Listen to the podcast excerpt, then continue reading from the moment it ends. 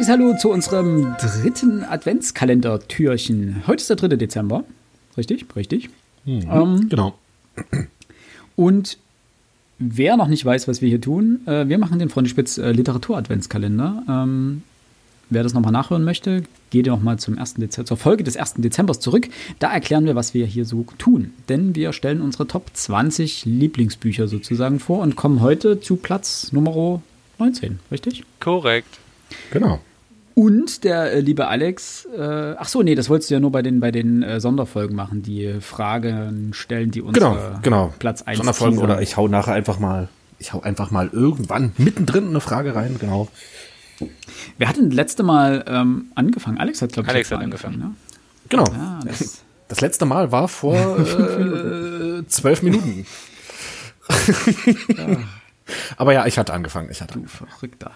Ähm, dann äh, würde ich sagen, äh, nicht lang schnacken, äh, machen wir gleich weiter, oder? Dann darf Max diesmal anfangen. Dann kann ich okay. diesmal anfangen. Mein Platz 19 ist von einem meiner absoluten Lieblingsautoren, äh, bei dem ich auch wirklich jedes Buch am Erscheinungstag besitze. Ähm, die Rede ist von Michel Welbeck. Allerdings nicht das Buch, was ich glaube ich schon mehrfach angesprochen habe, sondern Elementarteilchen. Nein. Oh. Hab ich gelesen und diskutieren wir gleich drüber. Ähm, Halte die Folge knapp. Ich mach's kurz. ähm, die Geschichte ist relativ flott erzählt. Zwei Brüder wachsen bei ihren Großmüttern auf, weil die Mutter zu egozentrisch und egoistisch ist und nicht imstande, Liebe an ihre Kinder weiterzugeben. Man könnte fast von Egoismus sprechen. Ähm, dass die, ja, das, das ist auch das, ähm, ich fange nochmal von vorne an. Zwei Brüder, zwei Brüder wachsen bei ihren Großmüttern auf, weil ihre Mutter keinerlei Interesse an, ihren hat, an ihnen hat und einfach zu egoistisch Klingt ist. der Anfang von einem richtig ekelhaften Porno. Ja, es wird, es wird auch tatsächlich sehr pornografisch. Ähm, die beiden Brüder entwickeln sich völlig äh, unterschiedlich. Der eine wird Lehrer und, naja, man könnte sagen, entwickelt arge Sexsuchtzüge, die er allerdings nie stillen kann oder nur sehr selten stillen kann, was ihn sehr traurig macht. Und der andere wird ein asexueller Forscher. Wie man schon feststellen konnte an meinen ersten Ausführungen, es hat sehr viel mit Sexualität zu tun. Ich will gar nicht weiter auf die Handlung eingehen. Das Buch geht an die Nieren und zwar bis ans bittere Ende. Also ich habe mich selten so unwohl beim Lesen gefühlt. Allerdings geht Danke. es gleichzeitig auch so in die Tiefe für verschiedenste philosophische und geisteswissenschaftliche und naturwissenschaftliche Konzepte, dass es wirklich anstrengend zu lesen ist, aber wenn man sich dann tiefgehender damit auseinandersetzt, unfassbar gewinnbringend ist. Ähm, und ich habe es ja schon bei anderen Büchern im Podcast auch gesagt. Ich mag Bücher, die mich herausfordern und die mir eine, eine Sicht auf die Welt aufzeigen, die meiner im Zweifel widerspricht ähm, und völlig gegenteilig oder gegenläufig zu dem sind, was, was wir sonst so kennen. Und Michel Welbecks Bücher gehören da dazu. Seine Kritik an der 68er-Bewegung und die Thesen, die er dazu hat, ähm, muss man nicht teilen, man kann aber definitiv, definitiv darüber diskutieren.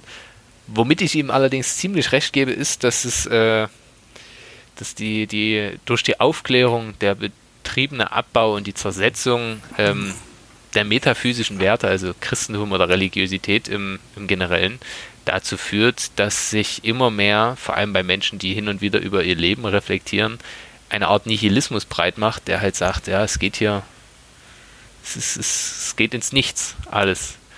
Und ob das, na klar ist die Aufklärung, hat das auch positiv, also was heißt auch positiv, es hat primär positive Aspekte und wir lehren es immer als eine sehr positive Entwicklung, aber man kann sich auch immer die Frage stellen, bis wohin ist das sinnvoll und hatte Chesterton nicht doch recht äh, zu Beginn des 20. Jahrhunderts, als er meinte, wenn die Go äh, Menschen aufhören an Gott zu glauben, dann glauben sie nicht an nichts, sondern an alles. Das merkt man, wenn man heute Social Media sich anschaut. Oder und die Propheten werden kommen in Scharen. Und die Propheten werden kommen in Scharen. Oder man blickt nach, nach Berlin, wo junge Frauen sich für Sophie Scholl halten. Ähm, das heißt also, es ist, es, dieser Nihilismus zeigt sich auch darin, dass hier allen möglichen Quatsch geglaubt wird, der aber eigentlich keine lebensbestimmten Sachen hat und die Menschen suchen anderweitig danach.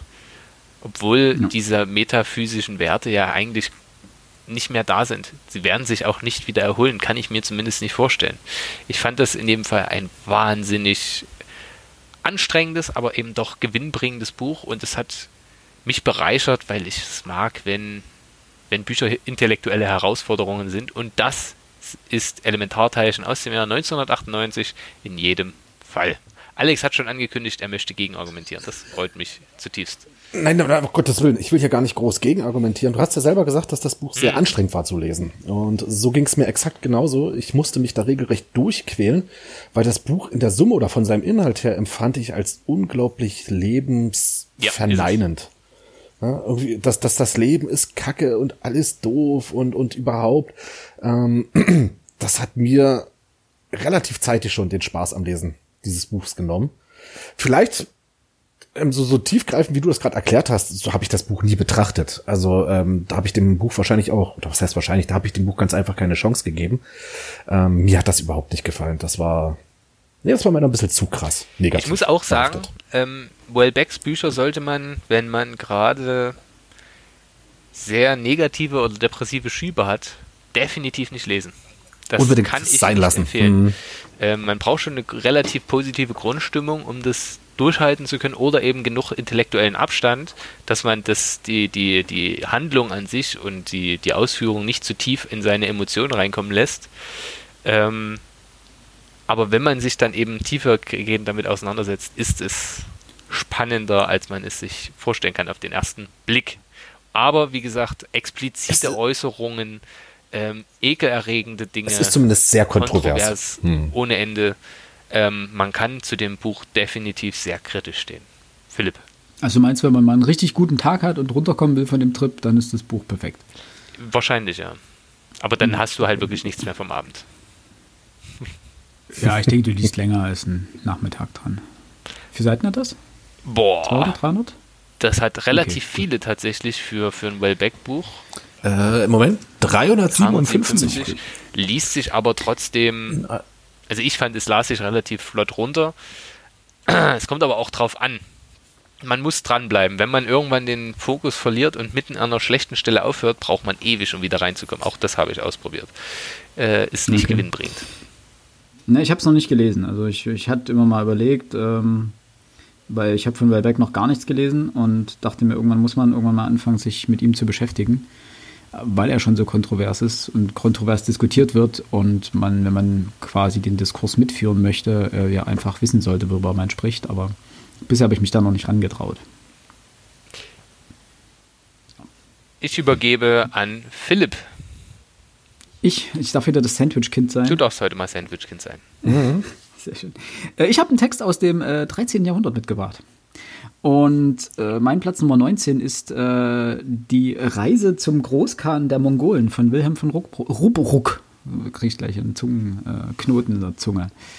Noch nie ähm, gehört. Noch nie? Was? Ach nee, du hast meine Bachelorarbeit nicht gelesen, hast du meine Masterarbeit gelesen. Ne? Richtig, ne? ah. Masterarbeit. Ne, da kam er nicht vor, das ist richtig. Aber er wird in meiner Diss wieder vorkommen. Ja, der Mann lässt mich nicht los. Äh, oh mein Gott. Er fasst dich Nein, noch also, immer an. Entschuldigung. Er ist Franziskaner. Ja, okay, Moment. Lassen wir das. Ähm, er war Franziskaner, er ist schon eine Weile tot. Äh, habe ich 12. oder 13. Jahrhundert gesagt? 12. habe ich gesagt. Ich glaube, 13. ist, also ich, ich, korrigiere mich, falls ich mich versprochen habe, 13. Jahrhundert ist richtig. Ähm, also er ist irgendwann Anfang 13. Jahrhundert, 1220 geboren und ist 1270 irgendwo um den Dreh gestorben. Das Besondere an diesem ähm, Text ist, dass es äh, ein Reisebericht ist, wie der Name schon irgendwie äh, nahelegt, und ich mich äh, rein forschungstechnisch sehr viel mit Reiseberichten generell auseinandersetze. Und äh, es gibt einfach in, sowohl im Mittelalter als auch in, in der Antike ähm, oder im frühen Mittelalter und spätantike äh, wenig Reiseberichte generell. Also das nimmt ja dann erst ähm, mit, mit Beenden des Mittelalters nimmt das ja erst zu. Ähm, aber neben Marco Polo und Carpini und Co. stellt Rubruck eben einen der bedeutsameren Reiseberichte. Denn er wurde im Auftrag des äh, Königs äh, von Frankreich, nämlich Ludwig IX., ähm, 1252 nach ähm, Asien geschickt und zwar genau zum äh, Hof des Großkhans der Mongolen, nämlich nach Karakorum. Und der Sinn und Zweck des Ganzen war, dass man gehört hatte, dass der Khan äh, Christ sei oder jedenfalls äh, bereit sei, zum Christentum zu konvertieren. Und man hoffte, mit oder in den Mongolen eine verbündete Fraktion zu gewinnen im Kampf äh, um Jerusalem. Also man hoffte sozusagen, die Muslims äh, in die Zange nehmen zu können. Und deswegen schickte Ludwig IX. Äh, unter anderem eben Rubruk nach äh, Karakorum zum Khan. Und das ist ein unglaublich toller Bericht. Also ist, natürlich ist er, ist er nicht einfach zu lesen, weil man muss verstehen, wie solche Reiseberichte funktionieren, aber er ist so fantastisch. Also er wird unterwegs beklaut und ähm, sein Dolmetscher ähm, ist nicht wirklich zuverlässig, weil er die ganze Zeit betrunken ist. Und es gibt aber so viele wirklich spannende und interessante Stellen auch daran, wie er das ganze Fremde wahrnimmt, weil er ist ein Mönch aus dem 13. Jahrhundert, der noch nie außerhalb Europas unterwegs war und das erste Mal wirklich eine neue Welt sieht und dies, das, was er wahrnimmt, sozusagen aufschreibt für seinen Dienstherrn, ähm, damit er sozusagen einen Bericht darüber hat. Und das ist einfach wahnsinnig interessant, wie jemand, der etwas zum ersten Mal sieht, versucht, das in Worte zu fassen, die man ihm zu Hause auch glaubt. Das ist heutzutage nicht mehr so dramatisch geworden, weil man viele Sachen via Internet relativ schnell nachvollziehen kann. Aber zu der Zeit gab es die Möglichkeit nicht. Das heißt, äh, Ludwig IX. war nie in Asien. Also der weiß nicht, wie es dort, aus, dort aussieht. Das heißt, er muss sich auf die Worte seines, ähm, seines Boten verlassen können. Und der sieht dort Dinge, wo er nicht weiß, wie er sie beschreiben soll. Nämlich zum Beispiel Städte, in denen so viele Menschen wohnen, äh, dass er das schier gar nicht beschreiben kann und denkt, das glaubt ihm zu Hause niemand. Weil die Städte viel, viel größer sind als die Städte, die ähm, man in, ähm, in Europa kannte. Das ist auch bei, bei Marco Polo ja ähm, eindrucksvoll äh, geschildert. Und mhm. letztendlich äh, ist diese ganze Reise rein aus, aus äh, religiösen äh, Gründen und auch aus politischen Gründen und diplomatischen Gründen totaler Flop. Weil der Großkhan einfach mal unglaublich weltoffen ist. Und da gibt es eine sehr spannende Szene ganz äh, gegen Ende des Buches, wo der Großkhan ähm, äh, Christen, Muslime ähm, und noch eine dritte Mönchsfraktion sozusagen zu einem Religionsgespräch einlädt und die sozusagen alle mal darlegen dürfen, äh, was denn ihre Religion ausmacht und was denn das Coole an ihrer Religion ist. Und er entscheidet dann, ob er zu irgendeiner Religion konvertiert oder auch nicht. Oder auf jeden Fall wollte er sich das mal anhören. Und das ist einfach ein wahnsinnig interessanter Text, der auch zeigt, wie, äh, wie offen ähm, gegenüber Religion zu dem Zeitpunkt schon eben die Mongolen waren, die ja als Nomadenvolk ähm, so überall ein bisschen mal unterwegs waren. Also wahnsinnig toller Text. es gibt eine gute deutsche Übersetzung von Hans-Dieter Leicht. Äh, an die kommt man auch relativ gut noch ran. Ähm, ist auch nicht sonderlich dick, sind, glaube ich, keine Ahnung, 200 Seiten, 150 Seiten oder sowas. Wirklich, also angenehm geschrieben. Ähm, vom Duktus her natürlich ein bisschen staccatohaft, würde ich jetzt sagen. Also es ist kein flüssiger Fließtext, sondern es sind immer Abschnitte, wo er eben Besonderheiten seiner Reise dokumentiert. Und man muss es eben immer als das was, sehen, was, was es ist, nämlich einen Bericht an seinen Dienstherrn. Das heißt, er schreibt jetzt nicht alles Unwichtige auf, sondern wirklich nur die Dinge, wo er meint, dass sie wichtig sind für seinen Auftraggeber. Für einen Chef. Sofern du das, sofern du das überprüfen kannst oder, oder sofern sich das überhaupt überprüfen lässt, ähm, wie hoch ist der Wahrheitsgehalt? Äh, das ist halt immer schwer zu sagen. Ähm, sagen, sagen wir es mal so. Also die, die Asiaten essen nicht irgendwie ihre Feinde im Kochtopf und ähm, also so ein Blödsinn hat er sich nicht ausgedacht und dann, ne. was man ja später irgendwie über, über Südamerika, glaube ich, die Spanier haben ja da all möglichen Zeug ähm, in die alte Welt zurückgesandt, an Informationen ja. in Anführungszeichen. So war er nicht. Äh, jein. Ähm, man hat natürlich diesen, diese, diese Kollision des christlichen Glaubens, dass man gedacht hat, äh, im Osten kommt irgendwann das Tor des Alexanders. Also Alexander der Große hat ja irgendwann die ganzen Dämonen etc. hinter den Tartaros äh, gedrückt und das Tor geschlossen. Das heißt, irgendwo im Osten Natürlich, kommt dann dieser Wall und dahinter sitzen die ganzen Dämonen. Dann ist die Welt zu Ende. Ähm, und das Problem ist jetzt, jetzt reitest du als strenggläubiger Christ dorthin und stellst fest, äh, ja, jetzt bist du da drüber gelatscht und hier ist jetzt immer noch kein Dämon. Hier sind immer noch Menschen. Die sehen ein bisschen anders aus, die sprechen ein bisschen anders, aber sind immer noch Menschen. Und das ist ganz interessant, wie er dann darauf reagiert. Im Normalfall würden wir jetzt sagen, ja, dann ist das falsch, dann gibt es die Dämonen nicht. Äh, aber er war so fest vor Ort, oder zu dieser Zeit sind Menschen so fest verortet in ihrem Glauben, und der, der christliche Glauben ist so ein Fundament ihres Lebens, dass sie sagen, nee, dann muss das falsch beschrieben sein, dann muss das noch weiter im Osten sein. Ja, dann müssen die Dämonen noch weiter hinten liegen. Äh, und das ist lustig, wie er sozusagen die, die Realität, die er wahrnimmt, an seine christlichen Erwartungen anpasst. Möchte Oder an sein christliches Glaubensbild anpasst. Und das ist halt sehr, sehr spannend. Die Aktualität auch nochmal in den Raum stellen. Genauso funktionieren Verschwörungstheorien. Indem ja. Unklarheiten immer wieder dem Weltbild angepasst werden, ähm, werden sie eben sehr fluid und wandelbar aber genau das ist die, die Möglichkeit, dass sie überleben können.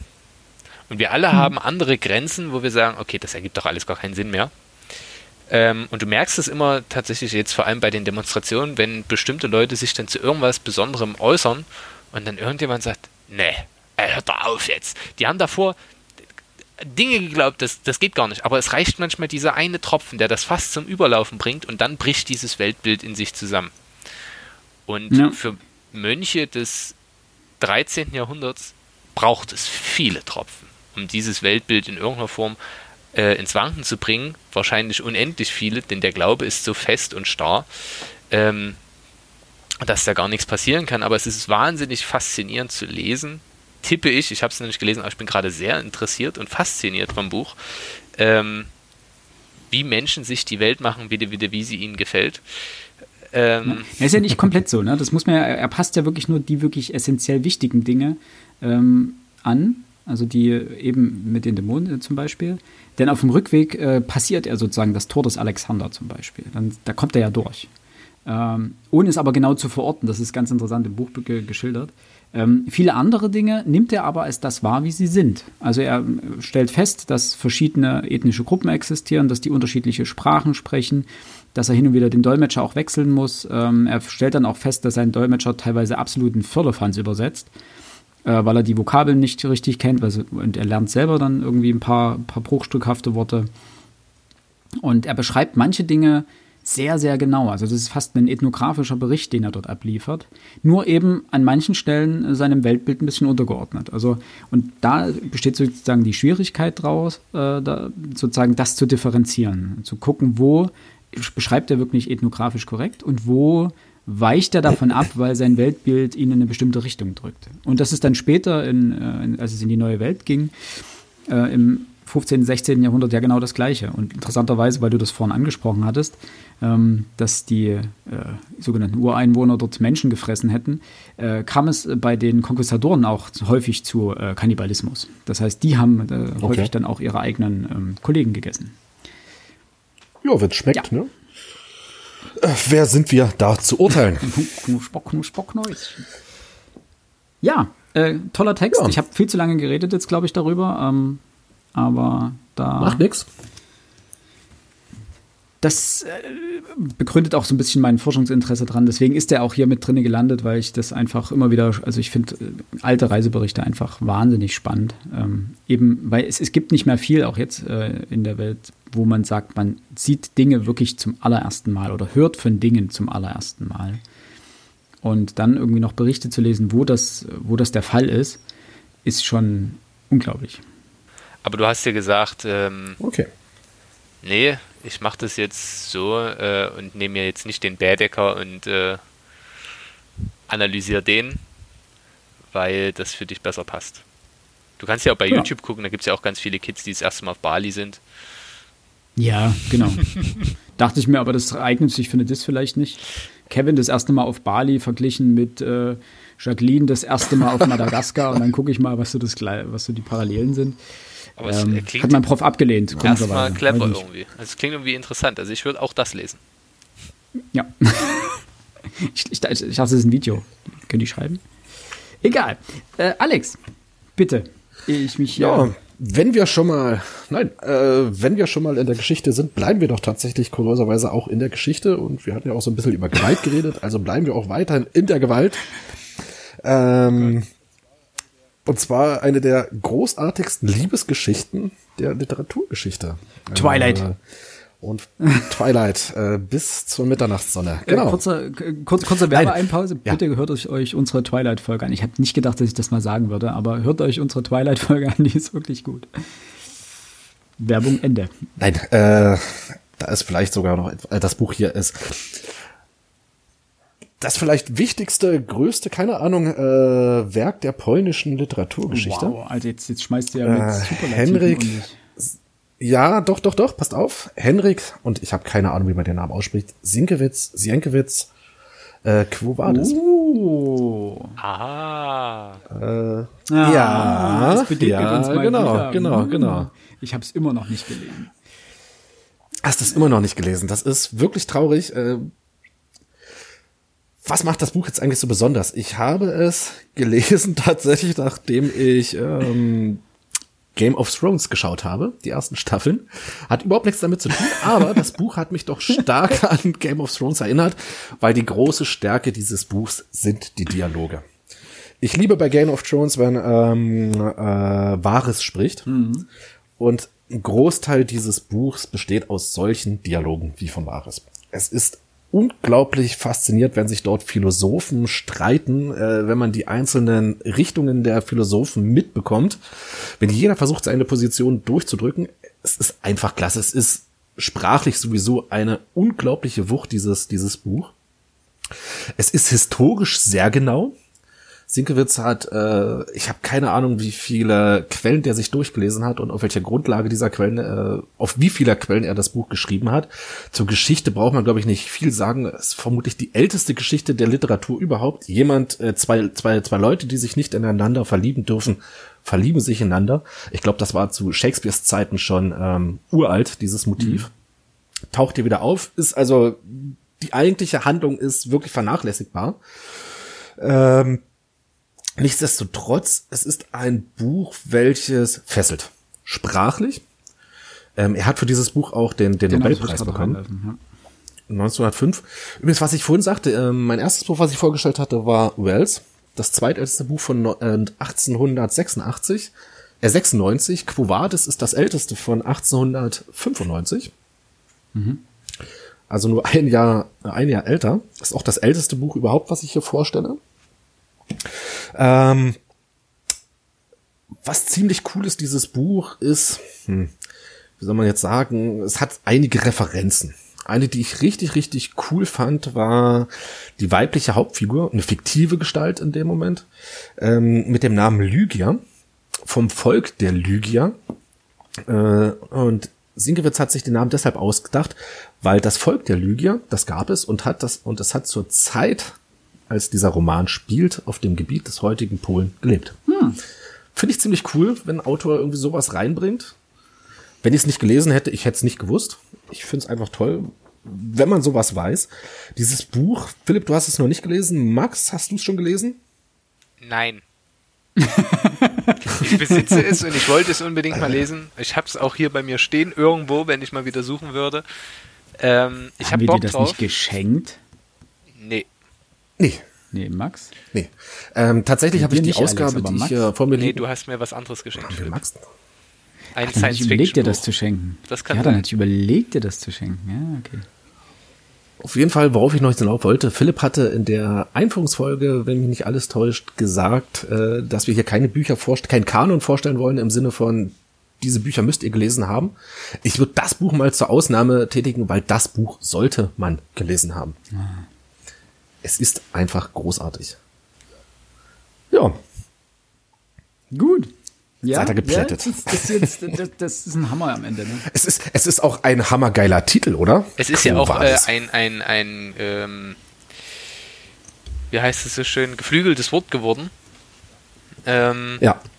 Und das ist ja auch immer eine Leistung. Ja? Die Verfilmung davon. Ich weiß gar nicht, ob das jetzt. Äh, ist ja auch nicht ganz irrelevant.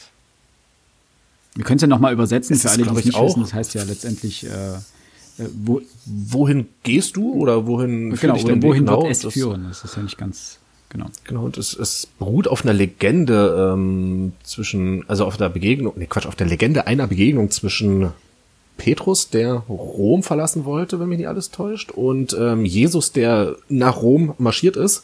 Und vor den, vor den Toren der Stadt sind die sich beiden begegnet und der Apostel hat halt den Heiland gefragt, wo war das? Angeblich gefragt, wo war das? Wohin gehst du? Ja. Und ich, ja. Dinge, der Rest ist Geschichte, wie man so schön sagt. Die Grenze in der DDR genau, auch immer gesagt. Daraufhin. Wow, wo war das? Entschuldigung. Ja. Ich schaue hier wieder die, die, bitteren und mittelmäßigen Gags raus. Wie auch immer. Das soll unsere, Dafür wirst du bezahlt. unserer, unserer ähm, zweiten Folge jetzt in kleinen äh, in Buchformaten. Die Top 19 habt ihr gehört. Ich hoffe, ihr habt einen schönen Tag und äh, genießt diesen 3. Dezember in vollen Zügen. Also hoffentlich nicht ganz volle Züge und wenn tragt der Mundschutz. Uh. Bleibt gesund, bis morgen. Tschüss. Ciao, tschüss. Tschüss.